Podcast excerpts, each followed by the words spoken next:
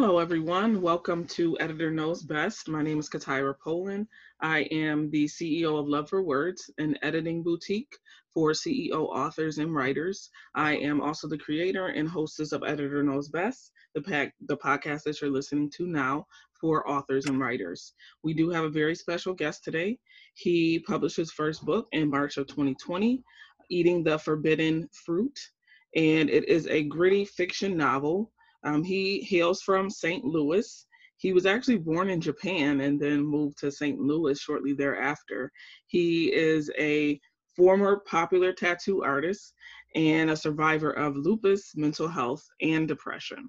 So, what helped me in welcoming uh, Roland Page, and thank you so much for being our guest today, Roland. Thank you, Tara. Thank you for having me. You're welcome. So, can you just tell us a little bit more about your book um, and what you know our audience or readers should expect? Sure. Uh, let, let me say this. I first wrote the book to battle depression and uh, to uh, accomplish another thing. My, I promised my mother, she passed two years ago. She asked me to promise that I would complete this book before she passed, and I did.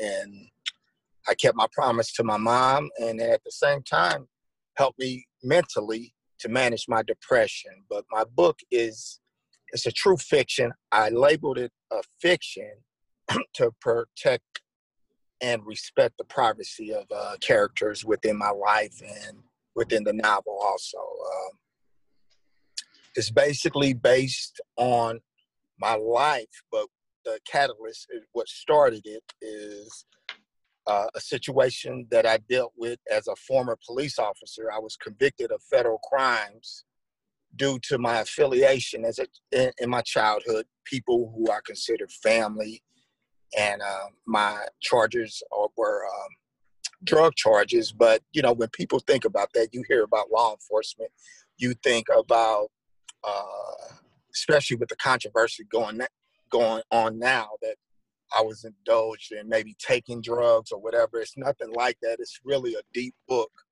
and you got to really uh, get into it to read it to see how conspiracy and things like that, how you can get tied in. Okay. Yeah. Well, that sounds like a um, a really great read, and I'm sure our listeners and even myself will be interested in that. Um, do you have any plans for a sequel at all? Sure. I should actually you know, you know, one thing about depression and lupus, you know, it it it, it comes up sporadic, Katara. You know, sometimes I could be in the best mental health, and then you know, like symptoms of lupus, it'll hit you. You know, and uh, thus far, especially with the pandemic, you know, I was battling paranoia, phobia, and whatnot. I'm a germ- germaphobe too, okay. even before this. Okay. so um, I actually completed a second book, which is called Skin Deep, and that's uh, that's about the tattoo industry, the temptations, being a married man, dealing with tattoos. You know, it's a lot of drama within it, and it's and it's a lot of com- comical things that you wouldn't think of uh, in the tattoo industry. You know, it's, it's just crazy. And uh, my third book Katara, will be uh, called Walking the Purple Road, and that's my battle with lupus. Okay. Okay. Well, yeah. Well, again, thank you so much for you know sharing your story, and like I said, I'm sure that um, there were you know readers and listeners um, who would definitely be interested in your story. So, what are some of the things or some of the people who motivated you to write? Actually, my attorney my attorney. He's a great attorney. He's, his name is Scott Rosenblum. He actually gave me full authority to use his name within the book. Um, but he asked, he he told me like during my detainment, uh, I hate saying locked up. It's just it sounds so bad, but during mm-hmm. my detainment, uh, you know, he told me write journals, you know, to keep my mind busy. So that's what I did. I had never any intentions on uh, releasing a book, Katira, because to, to, be honest, you know, I was I was embarrassed. Mm-hmm. You know, it, it's it's a nightmare. Like a nightmare to me when people ask me a nightmare, it's like getting eaten by a shark and at the same time drowning. Well, mm-hmm. another nightmare is not as severe. It's like, you know, being a, a, um, a respectable, especially in the community, uh, police officer, and then few hours later, you're getting booked in by by the feds. You know, it, it was it, it was really a smack in the face, but you know, I have no regrets, and uh, you know, I'm not saying I, I wasn't guilty because I was guilty. Evidently, you know, I got convicted of it, but it's not like what a lot of people think. You know. Okay. Okay. So without oh, go ahead. Without giving out the plot, but I I, I would tell any reader or uh, anybody interested in getting the book, you won't be disappointed, and you can see even from it's like really being in uniform with me and you can see some of the ethical things that police officers go through and have to go through and maintain. And, and especially in this day and age you can see all the uh, flaws within uh, law enforcement okay yes thank you i can just imagine you know all that you went through as an officer and that would be a very um, uh, that will be a read that I will be interested in and learning more about uh, that world, um, especially considering all that's going on. So I'm sure that um, a lot of people would love your, your, perspective on that and to read your book about that. So um, you did mention, um, you know, that writing has helped you work through some of the um, either some of the trauma or some of the difficulties you face. So, what would you recommend to other authors um, or writers who um, are struggling with, you know, personal battles or things that they feel overwhelmed by? You know, one thing for me was writing uh, something that I had I didn't have to research on, and something that came so organic and, and, and it, it was easy for me to flow. And also, I looked at it like this, Katara. I was actually archiving and actually uh, uh, reintroducing things that I thought I forgot about. Those little, especially losing my mom, you know, just sitting there yeah. writing, little things came back to me because uh, another thing with lupus, I sometimes have short time, short term memory loss. Mm-hmm. But a lot of things came back to me, and it brought a smile on my face. And these are the things. It's a blueprint that I can leave leave for my kids. I have a, a three boys and one girl, mm. and it's something I can leave a legacy for all my generations to come. That's awesome. And um, I actually published my first book of poetry in March, so I can definitely relate to using writing as a form of therapy. Um, getting oh, yeah. trauma, um, also just you know putting your your words and thoughts on a page instead of having them bottled up inside of you. So I definitely agree with that. And I commend you on poetry because mm-hmm. it's so beautiful. That's a you know you're an artist. Like mm-hmm. I, I was a tattoo artist and yes. you know, we got a natural ability to take words or thought yes. and put it on a canvas on paper and share it to the world. Yes, yes, yes. So did you use any of your like tattoo art to draw on as far as writing?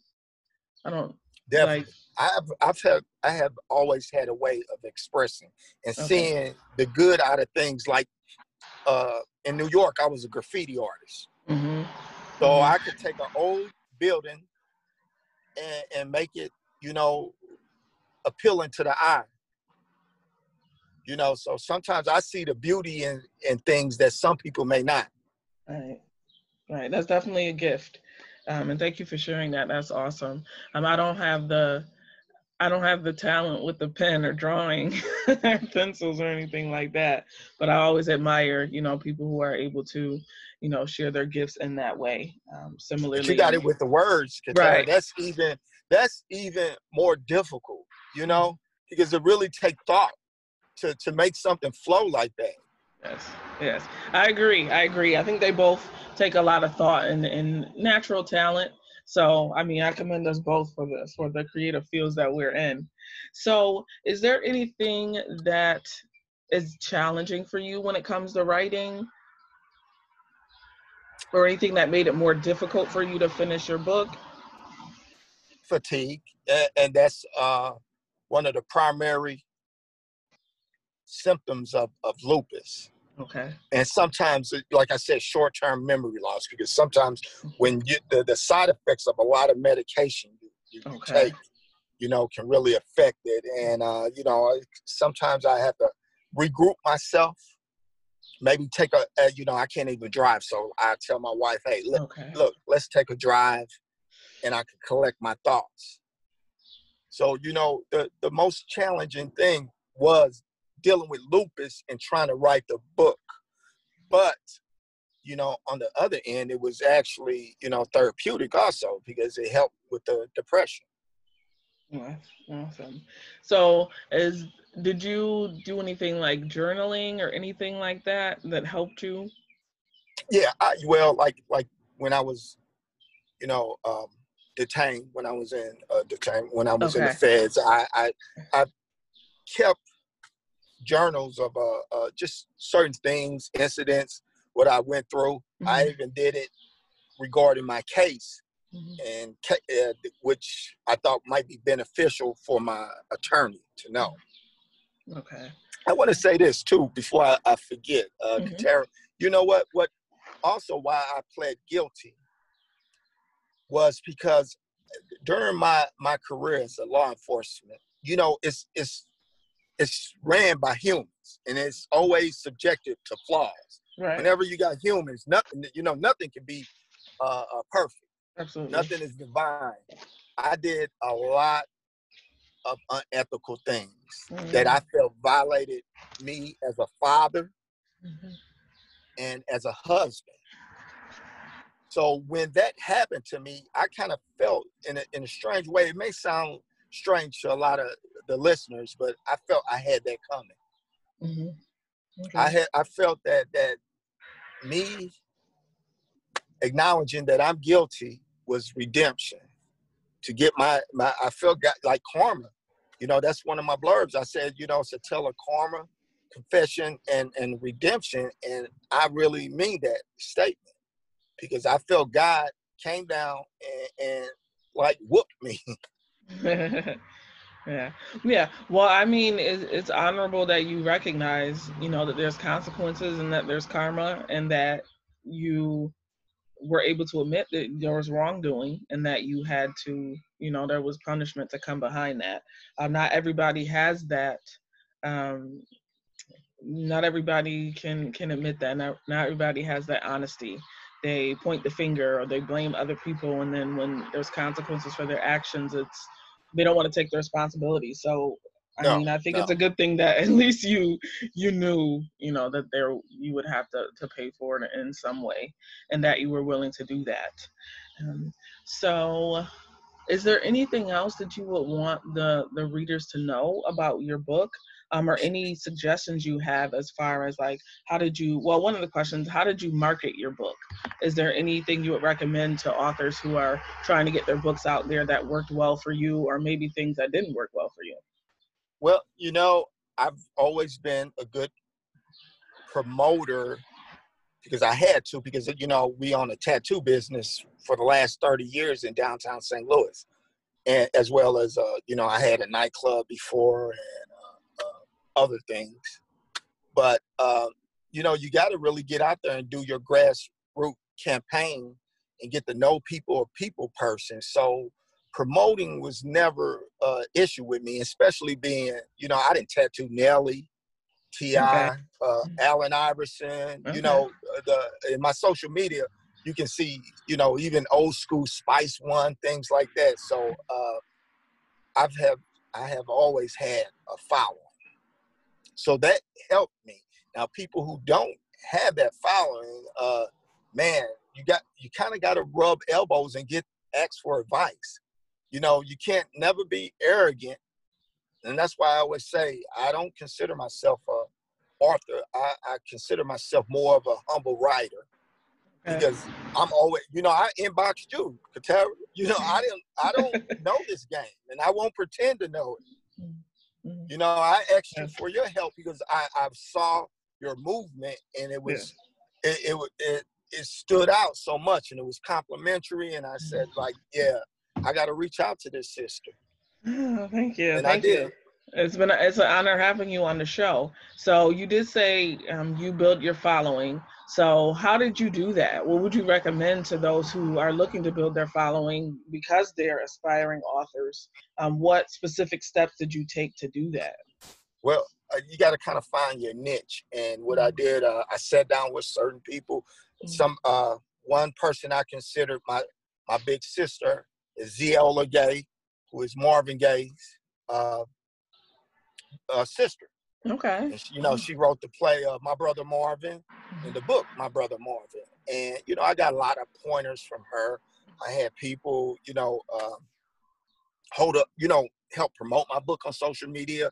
The R&B singer Keith Washington, Donell Jones, Okay. Wow. uh, many athletes, you know, who Yeah. Nelly, who was saying like, you know, because they always knew my story Mhm. and they, sometimes they encouraged me. Like Zeola knew about my situation dealing with the police department Mhm. years ago, and we're out at a concert, and she said, "You know, you know, Ro, you you really need to write a book." At that time, I was like, "Yeah, yeah, you know, maybe, maybe not."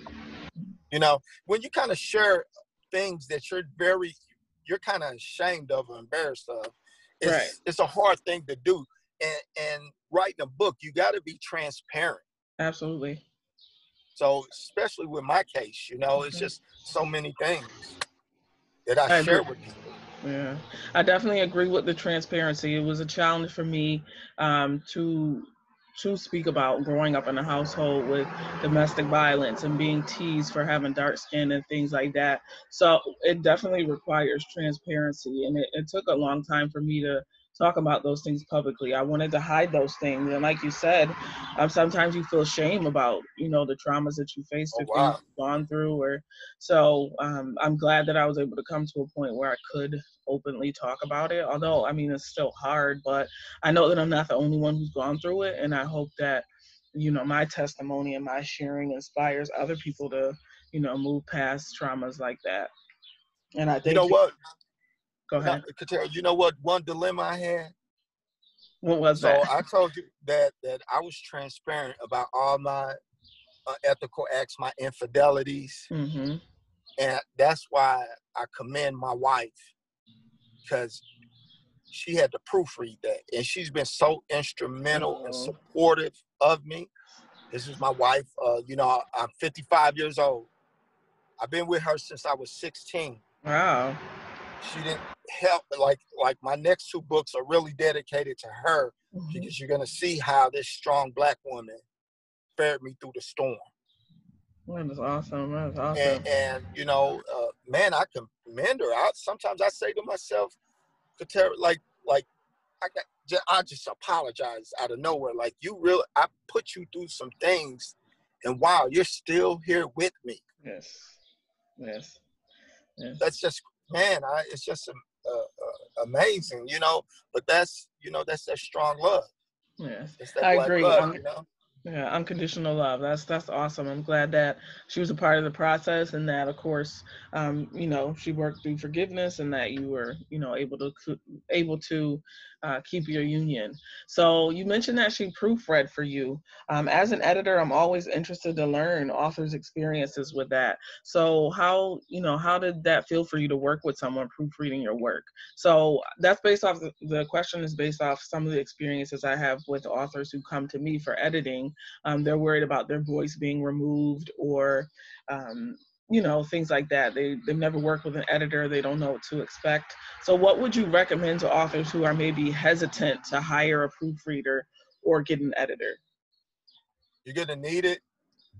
That's that's just a given because you know the public, even on social media, social media is so dramatic, but they'll tear you apart. Just think how many careers have been ruined by social media. You know, yes the tower. now, really, and I, I've been seeing like celebrities respond on like things like the George Floyd, and I I know that they may be good people, but that that one little sentence, you just ruined your career yes or made it difficult to rehab it. So, right.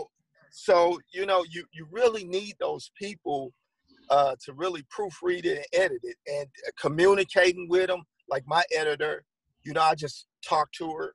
Mm-hmm. I said, "Look, if you ever come to a thing that you think that you might want to change, ask me." I said because you know sometimes police or law enforcement lingo is different. Right. The streets are different. Coming from the streets, because I grew up in in the urban area, you know, and uh, uh, not saying I was a product because I my I, I grew up around some good role models.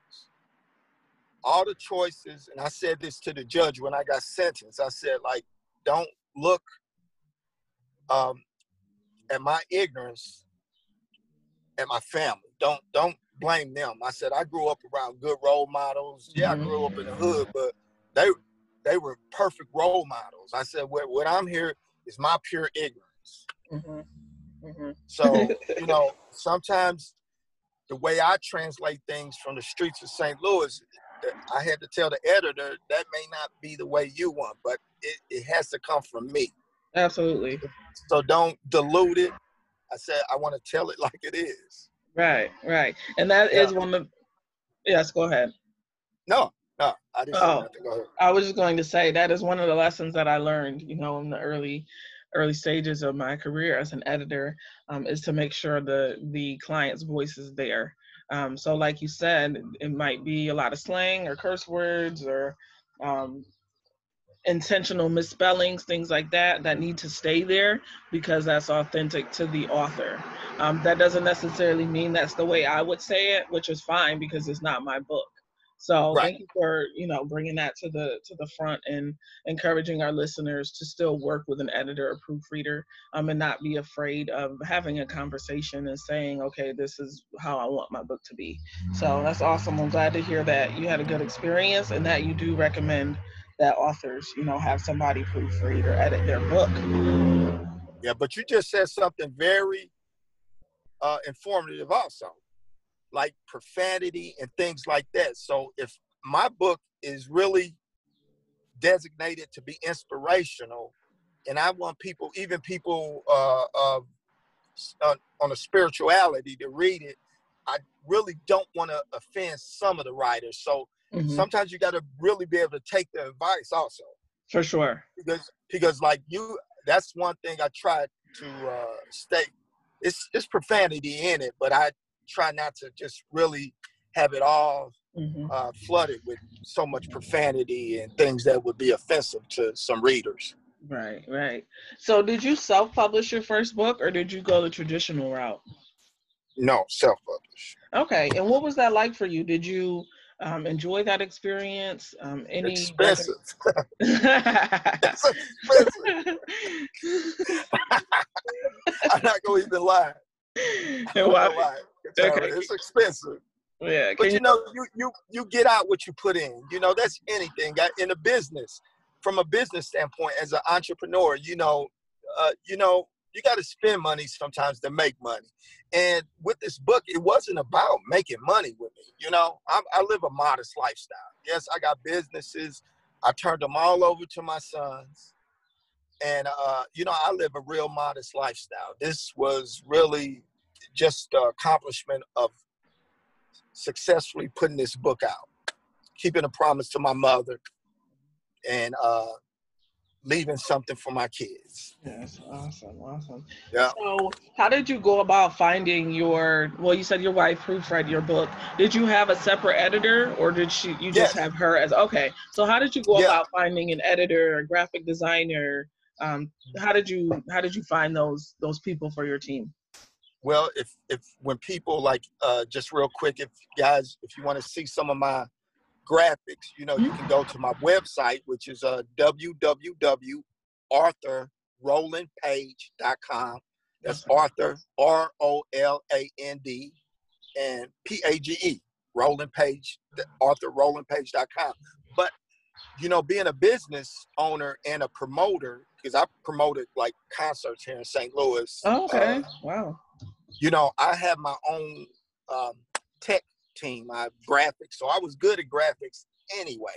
Now for the editor, I went to school with a a, a, a young lady well, a distinguished woman by the name of Margina Christensen. Okay. And some might know her. She was the editor of Ebony and Jet. Oh, okay. Wow. Mm-hmm. So I reached out to her and uh, because she wrote a book and she hooked me up with this lady named, look, Katara Patton. Oh. and Katara works for Essence Magazine. Oh, wow. So that's, you know, you can find her. Her name is Katara Patton Washington on Facebook. Awesome. But that's what she does. That's her. That's her occupation. Okay. That's so it yeah. sounds like networking was the answer for you. Mm-hmm. Okay. And, and you know, you you you kill two birds with one stone by doing that because you know you learn their resources. They share them with you, and and yeah. you know who to reach out to. You know, th- thus far, I've been getting five star reviews on. I haven't got a bad review, and I feel blessed. Mm-hmm. Mm-hmm. And I've been dealing with a lot of the reviewers, like online book club. These people are said to be uh, real hard on new authors and things like that. But I've, I, I think because I'm transparent, I put my heart and soul into it. I think you know that's what they really uh, been giving me good recommendations for. Yeah. Saying you know this guy was transparent he's being honest. You know, let me. Uh, one thing about law enforcement, now you see the brutality of some officers, not all. I believe it's, it's, it's more good ones than bad ones, but the, it doesn't matter. The bad ones spoil the bunch. And you're seeing that. But I will say this it's other things to think about in law enforcement that's behind the scenes. Mm-hmm. You know, mm-hmm. I, I, and I'm being real. Like you see right. things like with my situation, I'll I'll leak it a little bit. Say for instance, like when you get narcotic officers and they they arrest a certain group, and they may be family, and when they interrogate them, one tactic they'll say like, "Well, hey, look, your brother or your best friend already implicated on implicated you in the crime. Mm-hmm. And they would go tell the other individual mm. the same thing. Right. Now, anybody knows who the street rule, they know once you let these two guys out, what's going to happen. Yeah. They're going to try to kill each other. Right. And if you read my book without me saying, you'll, you'll see situations like that. And that's where I stepped in. Okay. Because, okay, I, and don't get me wrong, I'm not no justification for no drug dealers. But what I'm saying is, is that if you're gonna prosecute them, prosecute them. If you're gonna lock them up in punishment, that's their punishment. Do that. But a crime of a distribution of drug is don't warrant that these two people commit genocide and kill each other. Mm-hmm. That's just a that's a crime in itself. Right. And, and that's what I used to, I, I tell some young officers, you can't have that much passion to solve a crime or uphold the law that you commit a crime yourself. Right. You know, it's levels and things that you got to respect. Mm-hmm. Yeah, yeah. So, did you have any hesitation to write your book? Um, earlier, I know you said you labeled it as a fiction because you wanted to protect, you know, parties who were involved. But at any point where you like, I'm not going to do this, or I don't want to do this because I don't want uh, people to be offended, or anything like that. Oh, uh, certainly. I, I, had to leave some things out. You know. Okay. Okay. I tried to be as transparent, but I had because it's not about me. It's about mm-hmm. also respecting people who've been good to me, mm-hmm. and and I still to this day I consider them friends, and mm-hmm. and so you know, you know, out of respect, I said just certain things I, am gonna leave out. Okay, that makes you know, a lot of sense. But so that makes a lot of sense. So I know that you know we know that your first book is fiction. Are you interested in writing any other genres besides fiction, or do you just want to stick with that for now? You know? You know what? I'm glad you asked me that. You know who's my one of my favorite writers is uh uh besides Michelle Obama, mm-hmm. but uh um um, Stephen King. Okay. So this is before I even wrote a book. I wanted to do uh, more of a uh, something for film about Okay. horror dealing with the tattoo industry. yeah. You would- know, yeah. and I can but- see it. yeah, because it's it's a lot of funny things, and it's it's you know you get people who come through here, and they get some of the things you may not agree with, like uh, uh, satanic Mm. tattoos, and you know the business you got. You can't be discriminatory. Right. Right. You know that if you're really open to a business that's selling your service. Mhm. So, but it's it's I done seen some weird things. It. Yeah. So you mentioned um, your past life as a tattoo artist. You also said that you did, um, you know, plan concerts for different artists. So what motivated you to start your own businesses? I looked at it like this when I when I had my business. I actually had my tattoo business when I was a, a detective. So sometimes Okay. I used to get off I used to get off work Mm-hmm. And go straight to the tattoo business downtown because I was a detective downtown St. Louis, my business. And and actually being uh, a police officer helped me achieving some of the licenses and, and things like that. Mm-hmm. and, and actually gaining a, a good rapport with the community. One thing, even to being a tattoo artist, uh, you know, Katara, I tell you what, I used to have people come in and they'll look at me and say, "Do you remember me, bro?" I was like, "Nah." I'll be like, "You know, I, not really." Mm-hmm. And then they say, "You know what? You locked me up years ago, but I'm gonna tell you this: you treated me so well, man." Mm-hmm. So, you know, I'm solid here in St. Louis as well as some other cities like Atlanta. You know, people know me like T.I., things like that. Uh, uh, New York. Uh, I, I promoted a lot of hip hop shows for people like Rakim, KRS-One, and, Oh, wow. and uh, Mhm. uh, DMX, Bone Thugs-n-Harmony. Mm-hmm. And, you know, they know me. When they when I got sick, they actually came to St. Louis. My son is a promoter also. and Okay. I did a bucket list concert because I didn't think I was gonna make it. Mm. I didn't. I was that sick. My organs were failing and things like that. So uh, he brought Rakim and KRS One Mhm. because those are my two favorite rappers. Mm. You know, and, Yeah. and uh, you know, to this day, I still keep in contact with them.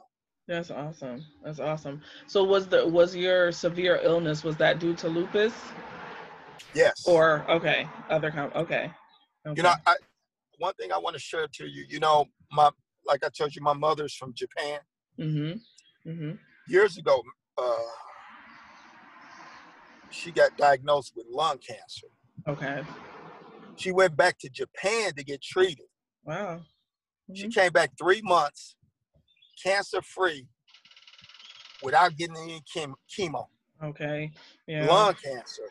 Yeah. And when we did the Skype interview with the uh, uh, doctor there, the physician, hmm you know, he said something that really hit us. He said, Here in the US, you guys treat, in Japan, we cure. Right. I agree.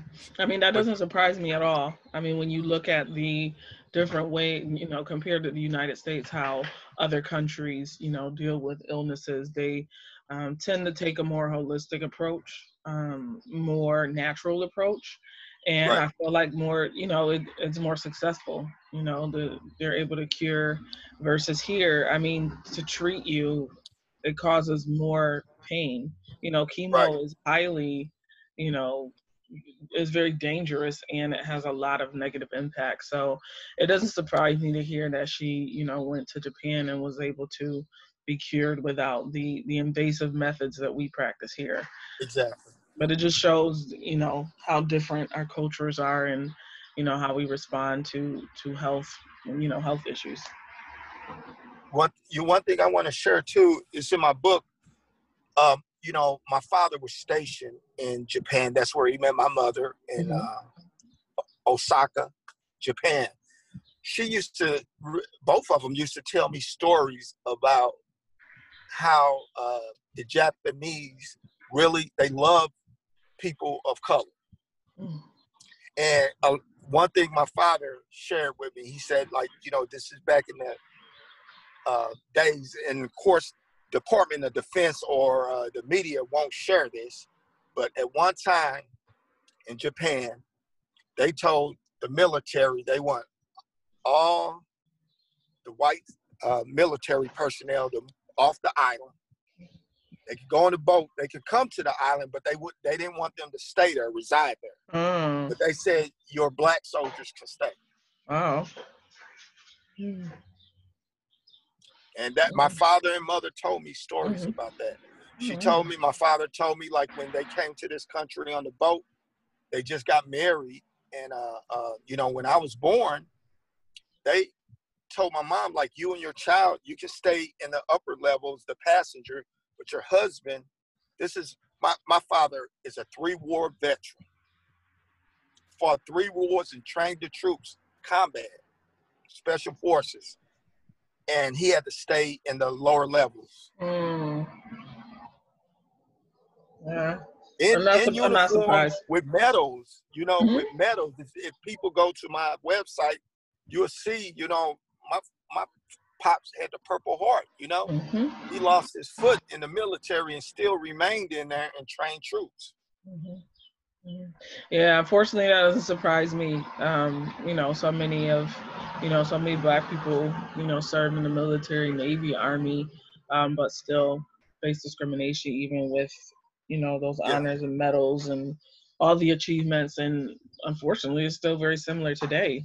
Um, that even if you have a degree and you have a business X Y Z, um, that racial discrimination is still very rare. Um, not rare, real and the color of your skin kind of super well it does supersede you know it does in a lot it does. of cases. even among yeah. our people uh, when it comes to light skin dark skin absolutely and, and, and a lot of people some people won't acknowledge that but it is so true and i'm going to say this because like during my career as a police officer i saw it mm. i saw it the way people treated me as even though you know I, i'm very black and proud Yes. But I saw it the way they treated other officers. Right.